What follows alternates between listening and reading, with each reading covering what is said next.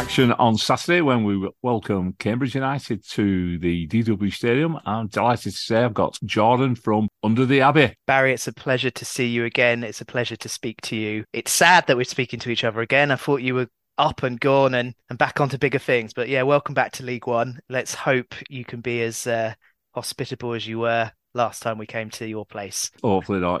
What a start Cambridge have had. Absolutely superb. It's not bad, is it? I think if you were to give it a school grade, I'd probably say what an A minus. You know, four wins out of the six, and of the two defeats, only one was a bad performance. That was Leyton Orient away. That was a bit of a stinker. And then the other defeat, we played really well. And actually, it turns out the team we lost to are top of the league. And I think Stevenage will probably upset a few teams this year. Uh, an incredible start. I, I, I feel that it's probably just a continuation of a really good end to last season. I don't know how much you you a lot know about this, but we did a bit of a great escape last season, going down to the to the very last game, and you know needed results to go our way, which they did. And yeah, we we have a bit of a running joke as um as Cambridge fans that we seem to do well in the British summertime so once the clocks change, that's when it goes wrong. So last year we we started well.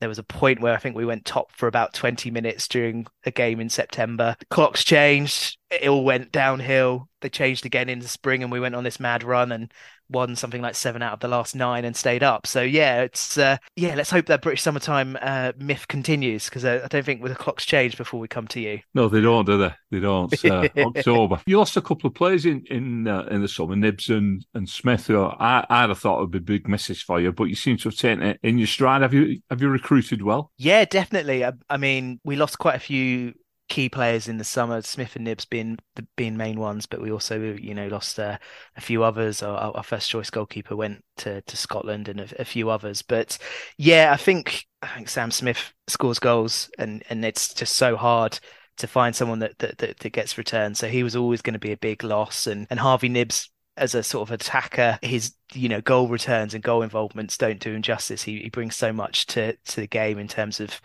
you know his turnover of the ball and winning back possession and and, his you know the the miles and the the yards that he runs in his pressing. So both big both big losses. But yeah, on the whole, I would say our recruitment over the summer has been pretty decent. The strategy seems to echo what we did in January. And the signings we brought in in January were sort of the the catalyst for us sort of pulling off that great escape. Uh, and essentially, it's the profile of player that, that that the club have been looking for. They've been looking for tend to be a little bit older, sort of mid twenties and up. Some of are in their thirties. Uh, people like Ryan Bennett, but players that have League One or higher experience. And I think for the first half of last season and the season before, we didn't really have very much of that at all in the squad. And what we've seen over the last couple of transfer windows is what you normally see after a promotion is that sort of general sort of you know changing of the guard and and, and sort of moving away from the team that you know you trusted and, and got you promoted. So yeah uh, recruited really well in the summer and, and I think the, the profile of player that we brought in is is has been key. So bringing in people like Sullay Kaikai who's got bags of League One and Championship experience. You know, Ahadme is coming on loan from Ipswich, has got sort of, you know, top end League One experience. George Thomas and, and Ryan Bennett, who I already mentioned, they joined in January, but they they signed up for for further years in the summer. So yeah, good a good summer for recruitment. I will throw a slight caveat in there and, and sort of, you know, lower the tone slightly uh, and say that whilst the recruitment has been good, there has been kind of a an element of risk to it. You know, we're a small club in the division, small profile, small budget to attain and attract players with sort of higher League One or Championship experience and, and the wages that they want. We've had to sort of roll the dice and and and, and you know go with a few risks.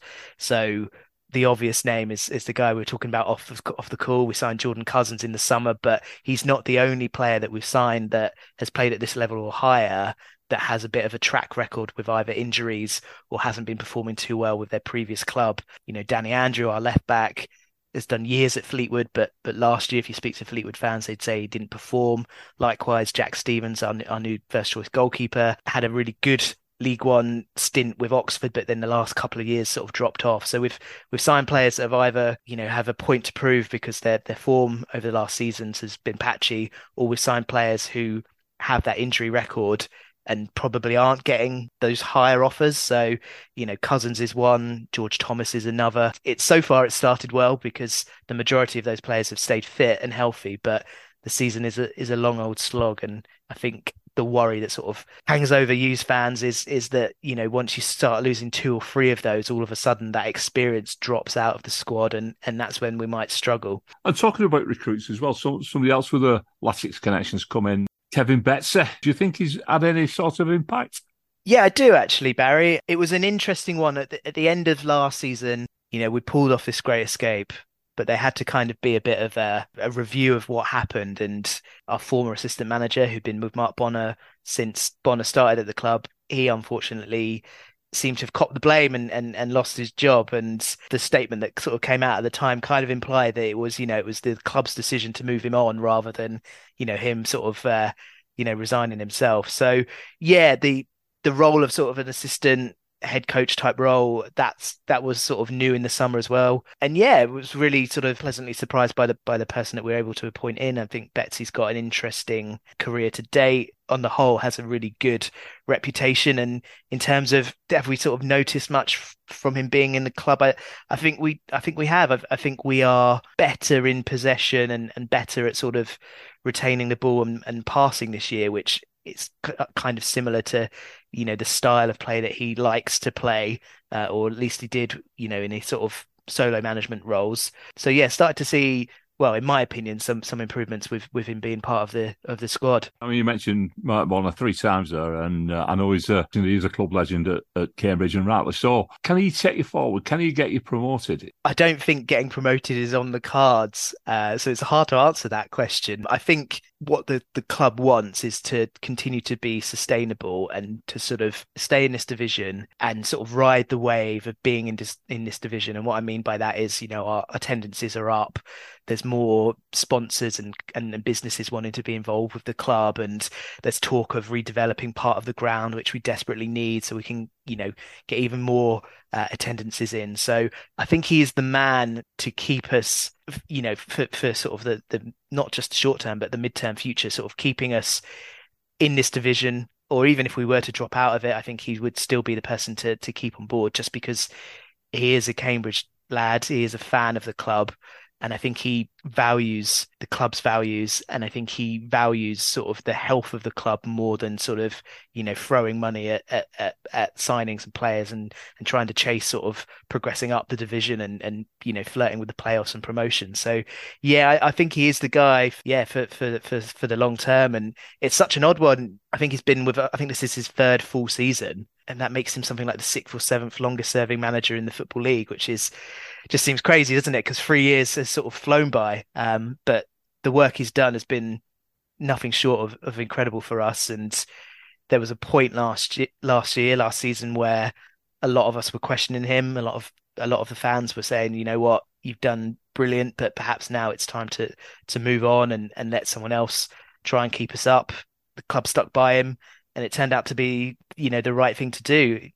Admittedly, came right down to the wire and we saved, stayed up by a whisker, but we stayed up nonetheless. And yeah, I, I think that in itself is just another great chapter to his already brilliant story of of of with his connection to the club and yeah I, I, just don't think it's something we would have seen many other teams in the football league do you know stick by someone that went months without a win and you know returned very very few points over sort of four or five months and dropped into the sort of bottom two yeah, people inside the club though have a better sight on what's going on, don't they? They understand the reasons why. I mean, we've been there before ourselves. We, we've managed Roberto Martinez springs to mind, and he ended up winning the FA Cup with us. So you know, mm-hmm. it was great that we stuck with him. But I remember Cambridge under John Beck, and how you progress through the, the leagues. And, you know, so I, th- I, think all clubs need to have this, I'll not say push no matter what, but an ambition to do as well as possible. Mm. And that's what I was meaning. I wasn't trying to be condescending or anything by talking about promotion, but you look at Exeter tonight, they're up in the playoffs, you know, a smallish club. As long as you, have got the right blend in the club, and obviously with Mark Bonner, you've, you've got you've got the man, the, the blend. He, he, knows the ingredients, doesn't he? No, you're absolutely right. Like every club should have ambition and, and should have sort of grander visions. And I think for us, staying in this division does show ambition just because it's been, you know, 20, 30 years since we've been here before. in that time. We've had all sorts go wrong on and off the field poor ownership, selling our ground, dropping out of the football league into the conference. So it's been quite a ride. So I think, yeah, I, I think punching above our weight and staying in this division is is still an ambition, is still an ambitious thing to do. And I think the club has a lot of catching up to do before they could think about moving the ambition to sort of challenging higher up the division and, and, and looking at the championship. And the big one there, Barry, is is the ground. Um, I love the Abbey it, you know, it's got a lot of character, but it is also a ground that hasn't been touched for two, three decades and desperately needs modernizing to attract um, more fans and, and and new fans. And yeah, and I think we're only only once we get that in place and we've got sort of um, new investors in the club who joined over the past couple of years who are keen to to invest in sort of redeveloping the ground I think until we we sort of catch up off the field, I don't think we can look at sort of pushing, you know, beyond sort of a, a top half finish in League One. And I think this year I wouldn't, I, couldn't have ever imagined myself saying this before the season started, but I do think the this the division is weaker this year. So actually, if if we were to to kick on and and and aim for a higher finish, this would be the season to do it. And you know, perhaps there is optimism that we we could you know finish sort of in the top half, which would be an incredible achievement for us. Would you see yourselves finishing this season realistically? Do you think you've got a chance of of being comfortable? I mean, you mentioned about the clocks turning previously to me. yeah, uh, do, yeah. You think, do, you think, once that happens, you know, the dark nights come in, you, you might have that slump again? I hope not. Uh, yeah, I think I think the fear is obviously, like we were saying before, that, that, that the squad is kind of sort of on this knife edge. It's it's got the quality, but it is also quite small. And if sort of injuries hit, then it could sort of start to, to cause issues. I do feel, given what we've seen in the first six games of the season, that not only will there, that there will be four worse teams than us in division, I think there'll be more than that. So even if we were to to lose a player or two, I, I am still confident that we will be more comfortable than last year, uh, which isn't isn't isn't hard isn't too hard to, to beat. But yeah, feeling feeling bullish that you know this season might replicate the one before last, where we were safe with a good few weeks to go, and and actually that would really help because I think the end of our season is really tough. I think we've got some difficult fixtures, so I wouldn't fancy us to do the Great Escape for a second season in in succession. But yeah, feeling confident. I, am you know just looking at the table now. I I know you shouldn't really pay too much attention until at least sort of 10 games in, but it is quite open and, you know, some of the better teams in the division we've played and, and we've got results against, um, beat Oxford on the opening day, for example. And yeah, so I, I'm, I'm feeling confident that we, we, yeah, we could be looking at sort of that, that glorious kind of mid-table obscurity of like 14th, 15th. That would be lovely, Barry. Uh, that would be, yeah. I mean, that, that's what I was really, a really boring fifteenth would would do me do me fine.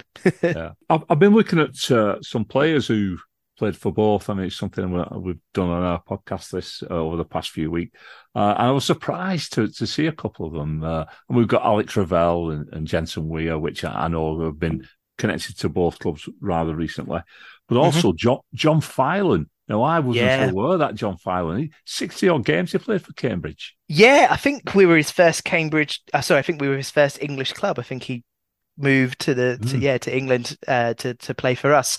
Uh, he came at sort of like an interesting point in our sort of um, sort of our, our story. He was, I think, he might have been in a Beck squad, but he wasn't a Beck starter. We had a, a goalkeeper called John Vaughan, who was sort of the mainstay when we sort of went up you know, sort of two, three divisions in in consecutive years. But I think he was sort of part of that squad just post Beck, so we just just missed out on that sort of inaugural prem, and it started to sort of reality sort of started to catch up and you know little old cambridge that didn't have the resources and the money and slowly started dropping back down to to our more natural levels but yeah i remember i remember john Filan. he was um he was the goalkeeper when i first started going up cambridge united actually so yeah got fond memories of him One of the best keepers we've ever had. And when we signed him in, in the third tier, and he was definitely a Premier League plus player. So he absolute superb player. Looking ahead to Saturday, Jordan, what do you see as a as the results of the game? Can we get a prediction out of your goal scores as well. Do you know what, Barry? We've either won or lost so far this season, so I would be really happy to just see a draw, um, just just so we could get a little a little one in that draw column. Um, I it's a hard one, a hard one to call this because we do have form of ending people's sort of poor sort of runs of form, and I know you, have lost the last two. Um, so I think my head is telling me Wigan will probably edge this one, maybe two one, but my heart says one one. Um, in terms of who's going to score for us, uh, a couple of names to sort of keep an eye on. Um, I think we, we tend to line up in a 4-5-1 formation, and the solo striker tends to start as Ahadme, the, the guy we've got on loan from Ipswich. He's really dangerous in the air. Um, so he he would be definitely a threat. Um, he's most likely to score goals for us. I've got a lad called Jack Lancaster who plays in the number 10 role, really bombs forward and, and sort of gets into that second striker sort of position. So fancy one of those to to get on the score sheet if if we do. Well, thanks very much for joining us, Jordan. It's been an absolute pleasure once again, and uh, we'll catch you later in the season for the for the return. Hopefully, it's British summertime still.